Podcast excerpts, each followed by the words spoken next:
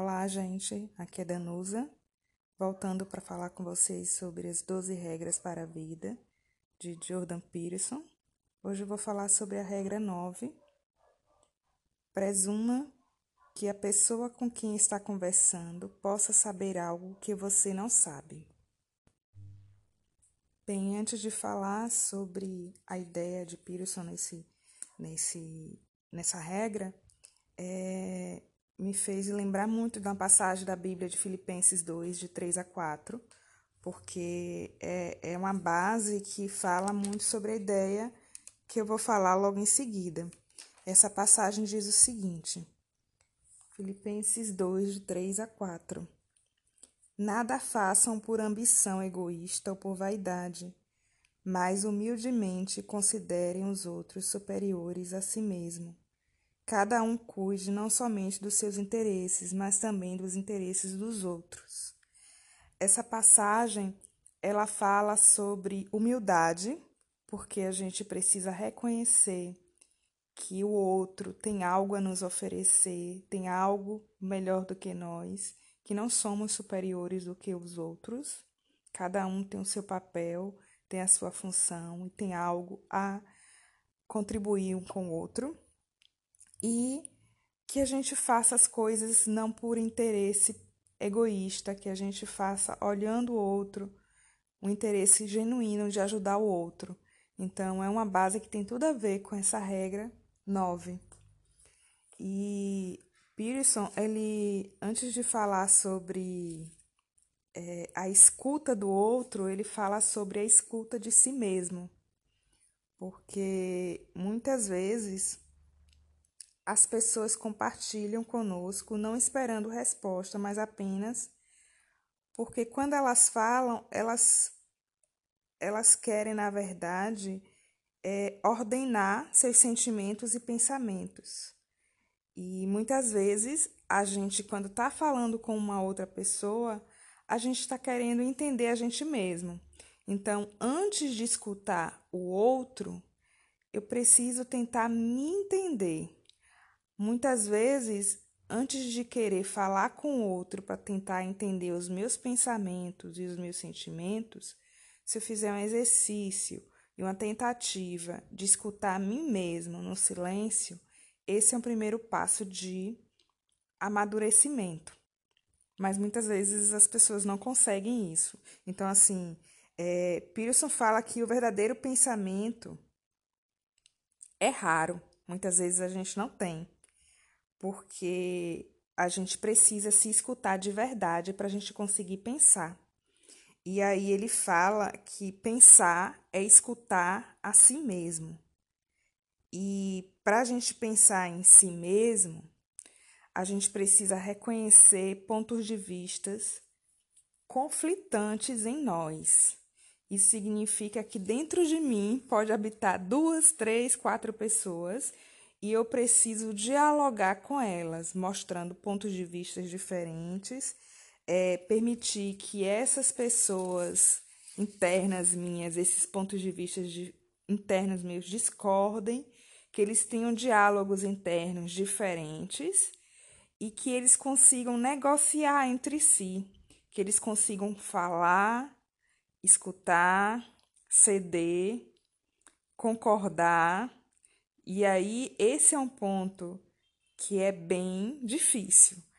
É, muitas vezes isso requer de nós saber tolerar conflitos, trocar ideias, negociar e ajustar o que é preciso, até mesmo as percepções do mundo que a gente tem, que estão tão enraizadas, crenças tão profundas, e ceder, desconstruir essas crenças, pode existir um grande conflito e resistência interno.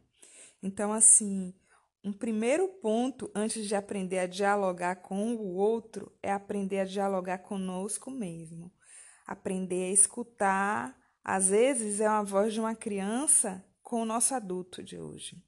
E a gente precisa dialogar com essa criança, entender o que essa criança quer, o que ela está querendo trazer, o que que esse adulto está querendo, o que que a nossa razão e a nossa emoção tentar entender esses conflitos internos e essas percepções de mundo que traz às vezes experiências do passado, sentimentos, desejos, tentar entender tudo isso para conseguir chegar a uma verdade interna.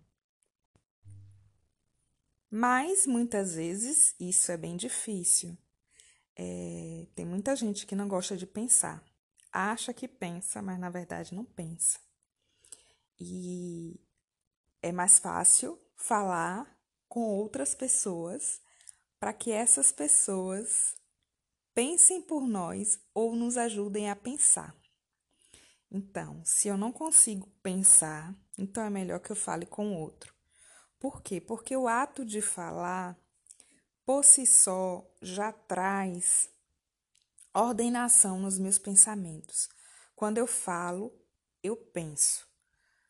E mesmo que o outro ele não tenha uma capacidade de escutar, no momento que eu estou falando, eu estou vendo uma voz da multidão, uma representação do mundo para confirmar se o que eu estou pensando é um senso comum ou não, mesmo que aquilo não seja uma verdade, um caminho correto para se seguir, mesmo que a reação do outro não seja uma reação plausível.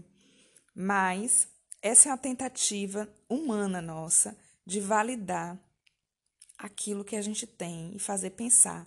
É o momento onde a gente bota o conflito do que a gente fala com uma outra percepção diferente.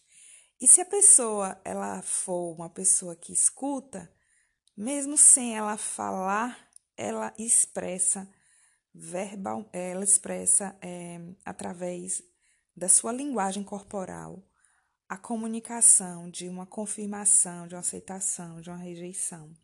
Isso tudo é um jeito que a gente tem de conseguir reformular a organização do nosso cérebro.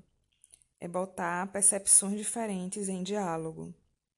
É, eu não sei se vocês já tiveram experiências com terapia, mas muitas vezes, quando eu estava na sala com uma psicóloga, muitas vezes ela não tem é, nenhuma reação de fala. Ela pouco fala, ela na verdade mais escuta. E às vezes eu saio da, da sessão de uma terapia com a sensação de que o psicólogo ele não me ajudou a concluir, foi eu que. Foi, na verdade, não, não é uma percepção, isso é uma verdadeira conclusão que eu tenho a fazer.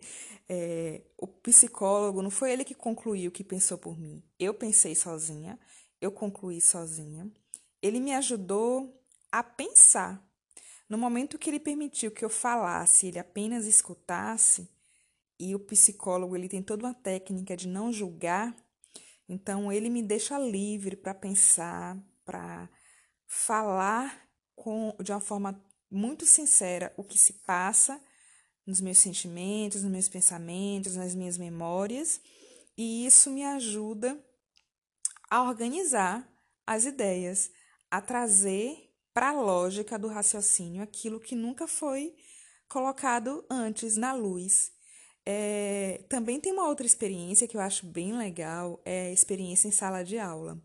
Quantas são as vezes que a gente está estudando, preparando aula, organizando as ideias, parece que está tudo muito já esquematizado, mas é diante da reação dos alunos, de um questionamento do aluno, que a gente vem reorganizar as ideias e tudo ganha um novo sentido, uma nova reafirmação. A reação do aluno na plateia, de um aluno numa sala de aula, ela faz com que a gente reorganize, repense, reformule. É... Teve uma vez que eu tive uma experiência em sala de aula que um aluno me fez uma pergunta que eu não sabia a resposta antes da pergunta dele. Mas aquela pergunta dele me fez ter um raciocínio rápido lógico e eu consegui trazer memórias passadas que fizeram com que eu, eu concluísse uma resposta que foi a resposta correta para a pergunta dele. Então, quanto que a gente muitas vezes depende do outro para que a gente reorganize o pensamento. É, Então, é, depois que a gente aprende né, a pensar, a se entender, a, a, a se escutar, é, Peterson fala sobre saber escutar o outro. Ele fala que isso é super difícil porque a gente tende a julgar. E é super verdade, né? É, saber escutar o outro é saber ter empatia, é saber se colocar no lugar do outro sem trazer sua carga de experiências e julgamentos. É simplesmente escutar, sem julgar. E tentar é, se absorver na vida daquela pessoa para fazer com que é, sua escuta ajude ela a resolver o seu problema, ou seu raciocínio, seu pensamento. E aí ele dá é, a dica de, de aprender a ter empatia, aprender a escutar. Ele fala o seguinte: quando alguém dialogar com você, expor uma ideia, uma fala, antes de emitir uma opinião, resuma para a pessoa o que ela disse e pergunte se você entendeu corretamente. Isso aí traz alguns benefícios. Primeiro, que isso faz você entender verdadeiramente o que a pessoa pensa, evitando julgamentos, e faz com que você se concentre na fala do outro. Porque muitas vezes a gente entende o ponto de vista do outro de uma forma equivocada e a gente já emite nossa opinião sem saber se a gente entendeu errado ou certo. Então esse resumo, ele ajuda a entender o ponto de vista do outro de uma maneira que você vai prestar atenção na fala dele e vai confirmar se entendeu corretamente antes de prosseguir. Uma outra vantagem que existe nesse resumo é que ajuda a consolidar a utilidade da memória, reduzir ao que é essencial, ao que é a moral da história porque é, esse resumo ele traz a lógica de causa, resultado, causa-efeito. Pearson diz que uma memória bem-sucedida tem um formato. Isso é o que aconteceu, esse é o porquê, isso é o que eu tenho que fazer para evitar essas coisas daqui para frente. A memória tem essa finalidade. Você se lembra do passado não para que seja precisamente registrado, mas para se preparar para o futuro. Essa questão que ele fala sobre a utilidade da memória me faz até ter um alívio, porque eu sou uma pessoa muito pouco detalhista, eu me prendo muito à essência, até para contar uma história. E eu esqueço de alguns detalhes. E aí Peterson fala que esquecer de detalhes traz uma utilidade, porque a gente se prende a uma essência e essa essência é o que é importante para a gente lidar com o futuro.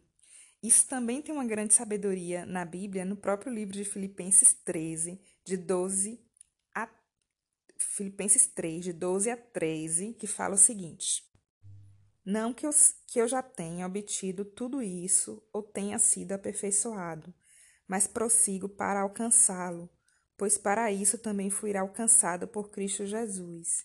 Irmãos, não penso que eu mesmo já o tenha alcançado, mas uma coisa eu faço, esquecendo-me das coisas que ficaram para trás e avançando para as que estão adiante. Esse é um caminho que Paulo ensina em Filipenses como se aperfeiçoar para alcançar o que Cristo chamou. E aí ele diz que é uma decisão esquecer das coisas que ficaram para trás e avançar para o que está adiante. Esquecer aqui está no sentido de não ficar preso ao passado, remoendo o passado. O que a gente tem de memória do passado deve ser utilizada para evitar erros no futuro, para trazer experiências para um melhor presente e para um melhor futuro. Outra vantagem do resumo que Pearson fa fala, da gente ter essa técnica do resumo, é que quando alguém discorda da gente, a gente é tentado a simplificar e distorcer o ponto de vista do outro. E já vai logo emitindo opinião, né? E quando a gente faz esse resumo, a gente, é, a gente aprende a ser imparcial na análise. Isso fortalece o nosso ponto de vista, porque a gente vai ter certeza do que a pessoa falou, isso aí a gente vai analisar e ver se tem algo ali que tem de valor que faz com que seja bom eu mudar meu ponto de vista ou não. Meu ponto de vista ele é concreto e é oposto àquilo ali. Então eu tenho mais insumos, é, segurança sobre o que eu vou falar. Pearson diz que falar e pensar geralmente tem mais a ver com esquecer do que recordar porque você precisa escolher quais detalhes deixará de lado para comunicar suas ideias. E tem a ver com aquela questão da memória, né, que, que eu falei. Quando a gente fala, a gente está decidindo deixar de lado alguns detalhes. Por isso que o resumo ele é tão importante, porque às vezes a pessoa que está falando com a gente, ela enche às vezes de figurinhas, de um monte de coisa, fala muitos detalhes. Tem gente que tem o hábito de falar muitos detalhes. E o resumo ele consolida. Você não precisa ter memória de tudo que a pessoa falou. Você vai se atentar à essência, à moral da história, o ponto principal e vai ajudar a pessoa a reprocessar isso, que é a essência da informação, ajudando ela a pensar. Esse é o principal papel da gente num diálogo, tentar ajudar o outro a escutar a si mesmo, a pensar melhor as suas ideias, a gente a escutar nós mesmos, a pensar melhor as nossas ideias e um tá aprendendo com o outro. Mas é importante também a gente destacar que nem sempre uma pessoa fala porque está pensando. Pessoas que estão com uma posição de querer mostrar domínio na situação ou competir com o outro, elas na verdade entram num diálogo não para escutar. Elas simplesmente só querem falar. Elas não querem é, absorver nada do que o outro está falando. Elas têm verdades absolutas nelas né? e não estão abertas ao novo. Isso é típico de pessoas que têm ideologias muito fortes e assumem uma postura que não é preciso pensar. Eu já sei de tudo. É de um orgulho, né? muito grande. É, então, é, fechando aqui a ideia do, da regra de hoje, a empatia ela provoca crescimento, exploração mútua de descoberta. A vida do outro tem algo a me oferecer, eu tenho algo a oferecer ao outro. É um amadurecimento em comunidade. E isso me fez pensar que esse amadurecimento em comunidade, em parceria, é, faz com que a gente ganhe atalhos para crescimento. Porque no momento em que eu me abro para entender a experiência de vida do outro, aquela experiência ela tem histórias, elas têm dores, elas têm memórias que trouxeram sabedoria para lidar com situações.